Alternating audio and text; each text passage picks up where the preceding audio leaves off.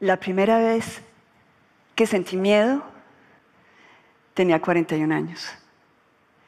Siempre me habían dicho que yo era valiente. De pequeña me subía al árbol más alto y me acercaba a cualquier animal sin miedo. Me gustaban los desafíos. Mi padre decía, el buen acero aguanta todas las temperaturas. Y cuando yo ingresé a la política en Colombia, yo pensé que yo aguantaba todas las temperaturas. Yo quería acabar con la corrupción en mi país, quería cortar los vínculos entre la clase política y el narcotráfico. Y la primera vez que salí elegida fue porque denuncié con nombre propio a políticos corruptos e intocables. También denuncié al presidente de la República por sus nexos con, los carteles. Ahí comenzaron las amenazas. Tuve que sacar a mis hijos muy pequeños del país una mañana escondidos en el carro blindado del embajador de Francia hasta llevarlos al avión. Y días después fui víctima de un atentado, pero salí ilesa. Al año siguiente, los colombianos me eligieron con el mayor número de votos. Y yo sentía que la gente me celebraba por, por aguerrida. Y yo también pensaba que era valiente, pero no lo era. Simplemente nunca había experimentado lo que era el verdadero miedo. Esto cambió el 23 de febrero del 2002. Yo en ese momento era candidata a la presidencia de Colombia y estaba adelantando mi, mi agenda de campaña cuando fui detenida por un grupo de hombres armados uniformados con prendas militares. Entonces miré sus botas, eran de caucho, y yo sabía que el ejército de Colombia usaba botas de cuero. Yo sabía que esos eran guerrilleros de las FARC. Todo sucedió a partir de ahí muy rápidamente.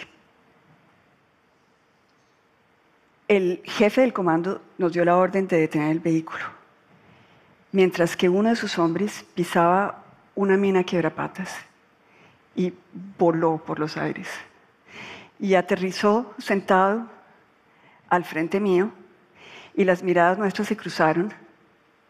Y entonces el muchacho comprendió. Su bota de caucho con la pierna había caído lejos. Empezó a gritar enloquecido. Y la verdad es que yo sentí, como lo siento ahora, porque revivo las emociones, yo sentí en ese momento que algo se quebraba en mí y sentí que me estaba contagiando su miedo y la mente se me puso en blanco y no podía pensar, paralizada. Y cuando finalmente reaccioné, fue para decirme, me van a matar. Y no me despedí de mis hijos. Mientras me internaban en lo más profundo de la selva, las FARC anunciaron que si el gobierno no negociaba, me matarían. Y yo sabía que el gobierno no iba a negociar. A partir de ahí me acosté todas las noches con el miedo, los sudores fríos, el temblor, el dolor de estómago, el insomnio. Pero peor le pasó a mi mente porque de mi memoria quedaron borrados todos los teléfonos, las direcciones, nombres de gente muy cercana, aún eventos de mi vida significativos y entonces comencé a dudar de mí misma, de mi salud mental. Y con la duda llegó el desespero y con el desespero llegó la depresión. Estaba sufriendo cambios notorios de comportamiento y no era solo eh, la paranoia en momentos de pánico, era la desconfianza, era el odio y eran también las ganas de matar. Y de eso me di cuenta cuando me tenían encadenada por el cuello a un árbol. Ese día me mantuvieron al intemperie bajo un aguacero tropical. Me acuerdo que me, entró, me entraron la urgencia de ir al baño. Lo que tenga que hacer, lo hace al frente mío.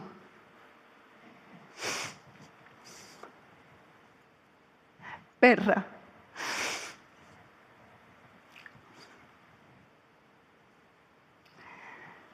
Me gritó el guardia.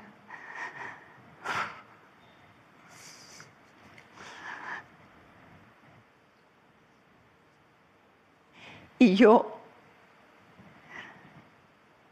tomé la decisión en ese momento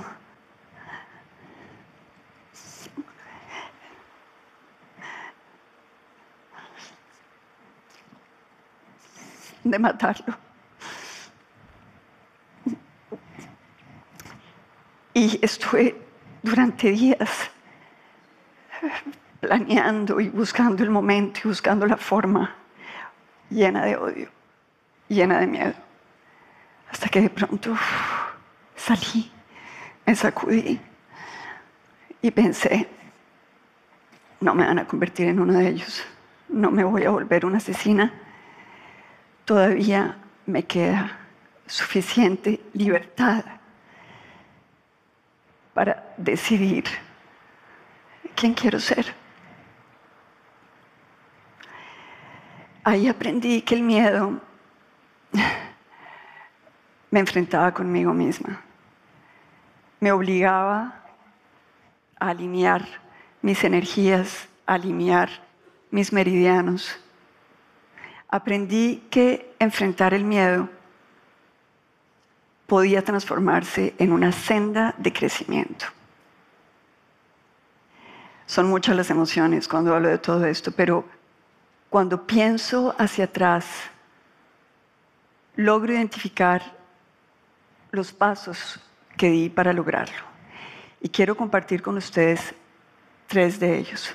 El primero fue guiarme por principios, porque me di cuenta en medio del pánico y del bloqueo mental, si iba a los principios, actuaba acertadamente.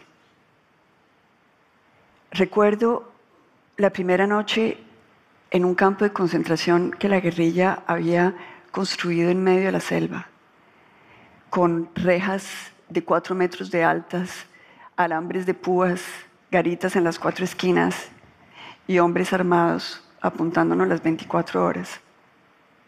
Esa mañana, la primera mañana, llegaron unos hombres gritando, numérense, numérense, mis compañeros se despertaron asustados y comenzaron a identificarse con números en secuencia. Pero cuando me tocó mi turno, yo dije, Ingrid Betancourt, si quieren saber si estoy acá, me llaman por mi nombre. La furia de los guardias no fue tanta como la furia de mis compañeros.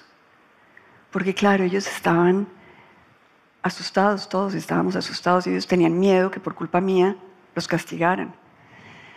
Pero para mí, por encima del miedo, estaba la necesidad de defender mi identidad, de no dejar que me transformaran en una cosa, en un número. Ese era un principio, era defender lo que yo consideraba ser la dignidad humana. Pero fíjense ustedes, eso la guerrilla lo tenía muy bien analizado. Ellos llevaban años secuestrando y ellos habían desarrollado una técnica para quebrarnos, para doblegarnos, para dividirnos. Así que el segundo paso fue aprender a construir confianza, solidaridad, aprender a unirnos.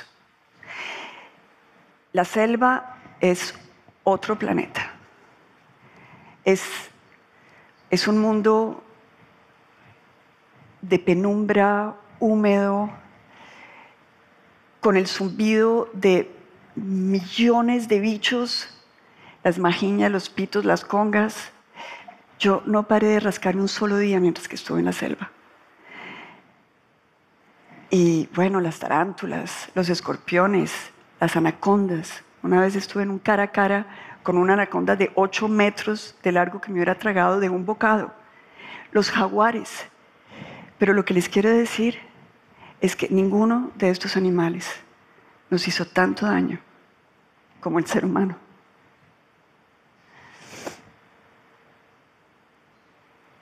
La guerrilla nos aterrorizaba y propagaba chismes y estimulaba la delación entre compañeros y las envidias, los rencores, la desconfianza.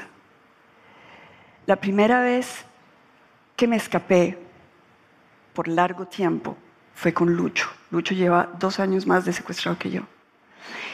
Y tomamos la decisión de amarrarnos con cuerdas para tener la fuerza de meternos en esa agua oscura llena de pirañas y de caimanes. Nosotros lo que hacíamos es que durante el día nos escondíamos en los manglares y por la noche salíamos, nos metíamos al agua y nadábamos y nos dejábamos que nos llevara la corriente. Pasaron varios días así, pero Lucho se puso enfermo, él era diabético y le dio un coma diabético. Entonces la guerrilla nos capturó. Pero después de haber vivido eso con Lucho, de haber enfrentado juntos, unidos, el miedo, ni los castigos, ni la violencia, nada pudo nunca más dividirnos. Lo que sí es verdad es que todas esas manipulaciones de la guerrilla nos hicieron tanto daño que aún hoy, entre algunos de los secuestrados de ese entonces, subsisten tensiones heredadas de todo ese envenenamiento que produjo la guerrilla. El tercer paso es para mí muy importante y es un regalo que les quiero hacer. El tercer paso es aprender a desarrollar la fe. Quiero explicarlo de esta manera. John Frank Pinchao era un suboficial de la policía que llevaba más de ocho años secuestrado. Él tenía fama de ser el más miedoso de todos nosotros. Pero Pincho, yo le decía Pincho, Pincho tomó la decisión de que se quería escapar y me pidió que lo ayudara. Yo para ese momento ya tenía como un máster en intentos de fuga. Entonces comenzamos, pero nos demoramos porque Pincho primero tenía que aprender a nadar. Y todos los preparativos teníamos que adelantarlos en total secreto. Pero bueno, cuando ya finalmente tuvimos todo listo, Pincho se acercó una tarde y me dijo, Ingrid, supongamos que estoy en la selva y doy vueltas y doy vueltas y no logro encontrar la salida, ¿qué hago? Pincho, coges un teléfono y llamas al de arriba. Ingrid, tú sabes que yo no creo en Dios.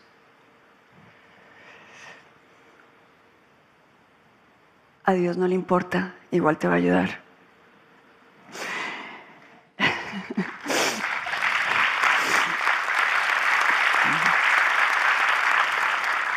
El caso es que esa noche llovió toda la noche. Y a la mañana siguiente el campamento amaneció en gran conmoción porque Pincho se había fugado. Nos hicieron desmantelar, comenzamos a marchar y durante la marcha los jefes guerrilleros nos dijeron que Pincho había muerto y que habían encontrado sus restos comido por un guyo, por una anaconda. Pasaron 17 días y créanme que los conté porque fueron una tortura para mí. Pero a los 17 días estalló la noticia en la radio. Pincho estaba libre y obviamente estaba vivo. Y esto fue la primera declaración que dio en la radio. Sé que mis compañeros me están oyendo. Ingrid, hice lo que me dijiste, llamé al de arriba y me mandó la patrulla que me sacó de la selva. Este fue un momento extraordinario, porque obviamente que el miedo es contagioso, pero la fe también lo es. Y la fe no es ni racional ni emocional. La fe es un ejercicio de la voluntad, es una disciplina de la voluntad. Es lo que nos permite transformar todo lo que somos, nuestras flaquezas, nuestras debilidades, en fuerza, en poder. Realmente es una transformación. Es lo que nos da la fuerza de ponernos de pie frente al miedo y de mirar por encima y mirar más allá. Espero que esto lo recuerden porque yo sé que todos necesitamos conectarnos con esa fuerza que hay en nosotros para los momentos en que hay tempestad alrededor de nuestro barco. Pasaron muchos, muchos, muchos, muchos años antes de que yo pudiera volver a mi casa. Pero cuando nos subieron esposados al helicóptero que finalmente nos sacó de la selva, todo sucedió tan rápido como cuando me secuestraron.